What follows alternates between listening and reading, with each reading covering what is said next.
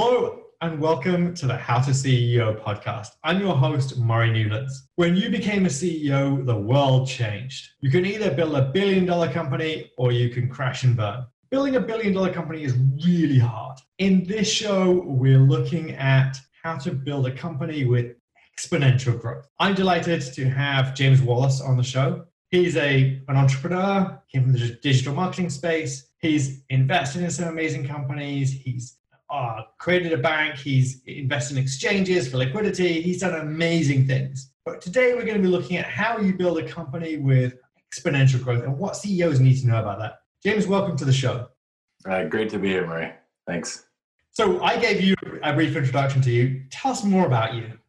Well, it was a pretty good introduction. The thing I would add to it is probably that not only as a CEO, but also as a founder, as a serial tech entrepreneur, outside the life of an executive, really, and outside of administration operations, really just built a lot of companies and learned a lot by a series of mistakes, probably hundreds of small mistakes that led to dozens of very big mistakes, but also led to a couple pretty cool innovations and some things that people would probably say were successes. So my strength, I think, is in my ability to adapt, my ability to kind of see the future before it hits and to build products and services in that market that doesn't exist yet. So over the years, being a serial tech entrepreneur led me to more recently focusing on fintech innovations and believing that the financial services have been some of the least adaptive products and services, some of the most unresponsible, markets, and that society,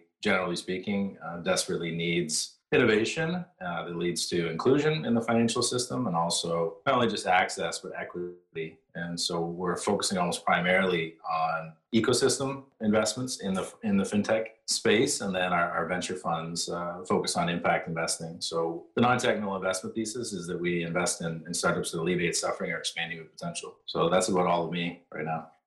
That's awesome. So let's talk about exponential growth. When you're thinking about exponential growth as a founder, an entrepreneur, how should you think about that? Where should you look for creating those opportunities? And then how do you build a company to do that? Well, there's quite literally a book written called Exponential Organizations, a book written by Salim Ismail. And Salim was the founding executive director of Singularity University, which has not only sort of innovated and invented some exponential principles, but has done a lot to bring executives in their executive program and young founders into the founders programs to help them architect exponential enterprises. So that I would recommend, first of all, that book. I think that book is required reading for any entrepreneur.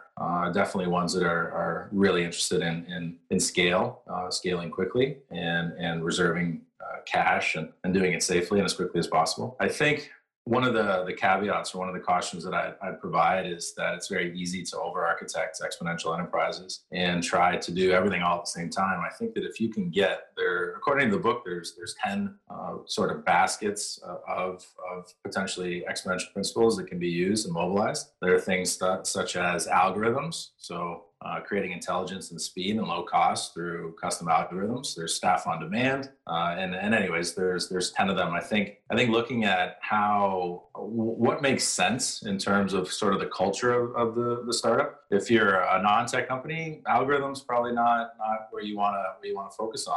Another one of the exponential buckets principles is dashboards. So really having key business intelligence around you at all times. If you're a creative shop, maybe not dashboards that are just business intelligence wouldn't really promote the culture that you want. So I think finding exponential principles that fit with the culture and not trying to do all of them at the same time and focusing on the one or two out of 10 that really speak to the company culture and probably enhance the product and service into the market. So that my suggestion is to find the ones that complement the startup and help accelerate the product into the market.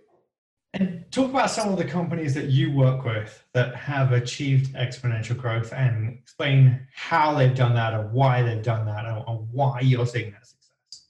Well, my co-founder actually took a 4-figure investment and in 4 years built a company with a 9-figure valuation. So said another way, he took $5,000 and invested it into a company that was valued at $100 million and subsequently sold. at fair market value. And so, you know, in his case, what he saw, he entered into a market that was old and stale, I'd say siloed and corrupted, and figured out a way to do it lightly and nimbly, you know, lean and agile, all those principles that are synonymous with the startup world. I think that when you can find markets that have sort of establishment thinking, status quo, sort of day-to-day business, and you can, before you spend all your parents' money and your friends' money on speculating on a business, but instead can do some market study and market intelligence and actually find an opportunity to, and I'm not a big fan of this word, it's overused in the startup world, but to disrupt something. There is something to be said for finding markets that are extracting value from their participants rather than adding value. And again, to go back to one of the example, can we create an algorithm that can really, you know, remove value extractors, gatekeepers, intermediaries, and help the people that are trading?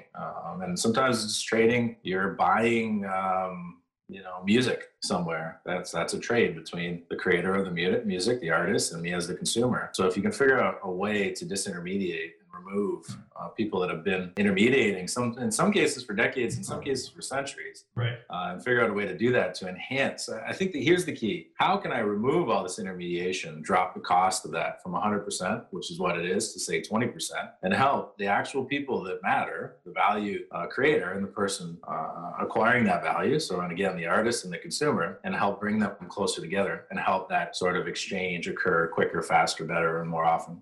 That'd be my recommendation. So that's, in some senses, that's how to find the problem to solve. Once you've found the problem to solve, what are the characteristics or the processes for the founder in order to successfully implement that? What do you see in those successful founders that you've had?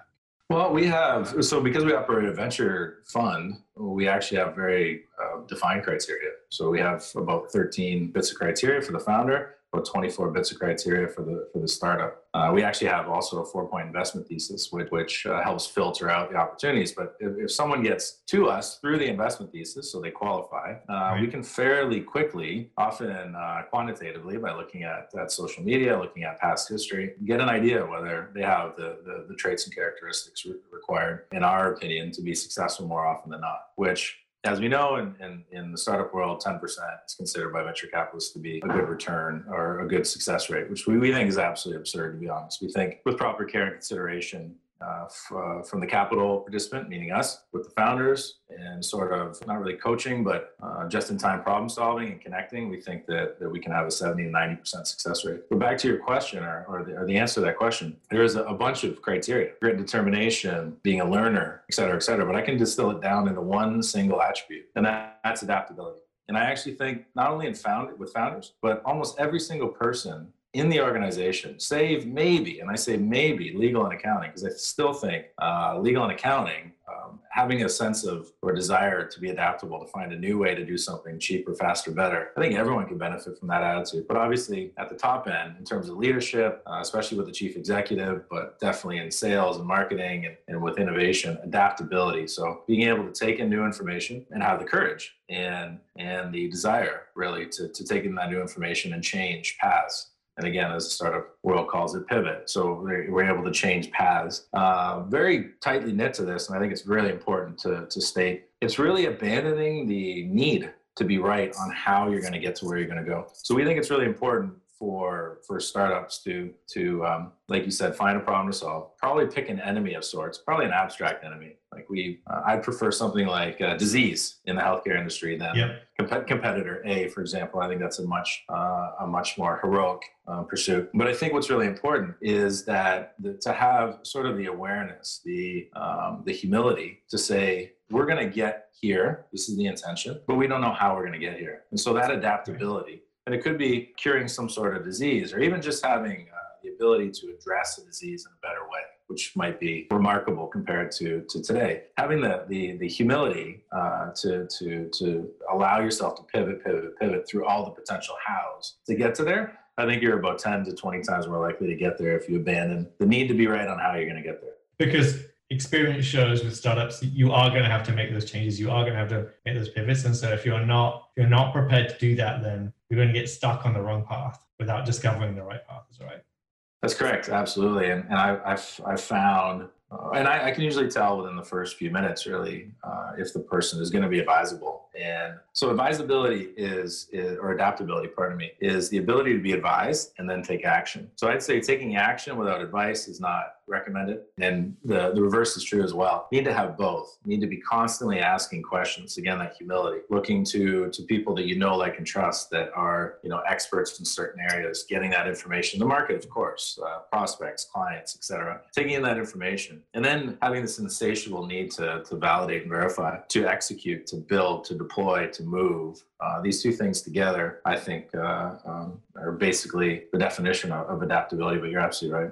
And how as a founder then, if you're going on this adaptable path, how do you know when you're starting to be successful? And what do you look at as a fund when you see something starting to get momentum? What are those signals that you're looking for?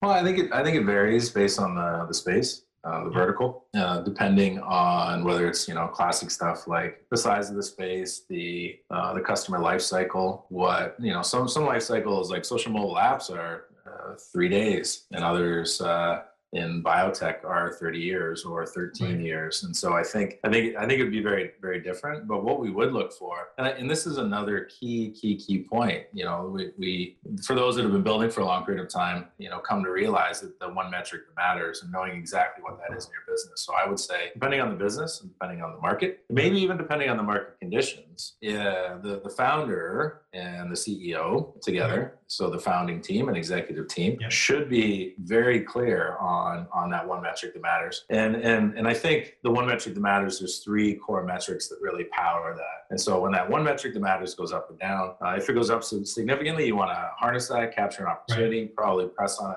further. If it goes down significantly, you want to do sort of calamity response, et cetera. So you're pressing in to look at the three things that matter, truly. But I don't think I can offer an exact answer that is equal across all businesses. But I think the more important thing is between probably the capital participants, so the early stakeholders, the founding team, the executive team, sitting down and actually defining that. So I think the answer is, I don't know. And I don't think anyone else will know without sitting down and actually co-creating that and being very clear and having the opportunity for very different perspectives. Like I said, your capital partners, the people inside the business, maybe even advisory board or advisory team, all talking about what it looks like. What does success look like? And that's a very good question. What does it look like when it starts to happen? Because you definitely want to be able to respond to that and do more of it to accelerate toward, you know, stability and definitive success. And share that with everyone in the team, with the investors, share that with everyone across. We are succeeding, and here's why we're succeeding. Being able to share, if you don't know what success looks like, you can't share success, and you need to be able to share success to keep the momentum. That's awesome advice. Who else do you see doing great things in this space? Well, I think in the exponential world, Salim Ismail, as I said, author of Exponential Organizations, he's also a board member in XPRIZE, absolutely dedicated his life to transforming the world, you know, migrating civilization to an epic of abundance and you know, disrupting all systems of control and power. And that really is sort of, I think, the battle cry of a lot of young founders and startups with regard to their mission, vision, and massive transformative purpose. In the financial world, Nick Cowan, who is the CEO of the GSX Group, the Global Stock Exchange, out of Europe, is a fascinating man who has, you know, come up in the, as I describe it, the old silo corrupted capital markets, that is dedicated to himself. And through that, everyone he knows, essentially, I think there's 80 of them at the GSX, to constructing the new open, democratized capital markets. And we're heavily involved and heavily invested and very excited about what he's doing. I think that the last person I would say, David Cohn at Techstars, from a sort of classical standpoint, and I mean that with all due respect, because I think they're on the cutting edge in terms of accelerators, which are typically and fundamentally broken. And I think, other than Y Combinator, Techstars is probably the only one doing it well. I think that their vision for cooperating with local regions and setting up not only accelerators, but also funds that can capitalize these startups, and just really trying to help figure out how to get more people into entrepreneurship, more people into startups. And I think more importantly, those people building cool stuff You know, I know that David is not a fan of the next photo sharing app. He actually wants to see people fundamentally changing the world for good. And I think that there's really no better way. We all know that, well, one of the stats that's published by Peter Diamandis in the book Abundance is that in 5 years from now, 75% of the Fortune 500 won't be there. Who will be there? Not necessarily startups, but they used to be startups and they were built in garages less than 10 years ago, and they're growth stage right now. They're in the 5 to 50 million range. And so I think that David really wants to see, wants to nurture, wants to find the smartest people building the coolest things and help give them the advice and the capital and prepare them for all the various stages on the way to a strong market position. But I think it's all, I would say myself and Nick and Salim and David are all doing this for the exact same reason, and that is to affect positive change in the world. That's awesome. James, if people want to connect with you, how do they do that? Good question. They could email me at jw@exg.ai. If they wanted more information on what we're up to, what the organization is up to, you can just go to that domain, exg.ai. Excellent. Thank you so much for being on the show. Thanks, Murray. Anytime. I'm Murray Newlands. You've been listening to the How to CEO podcast. Please subscribe, and I look forward to chatting with you next time.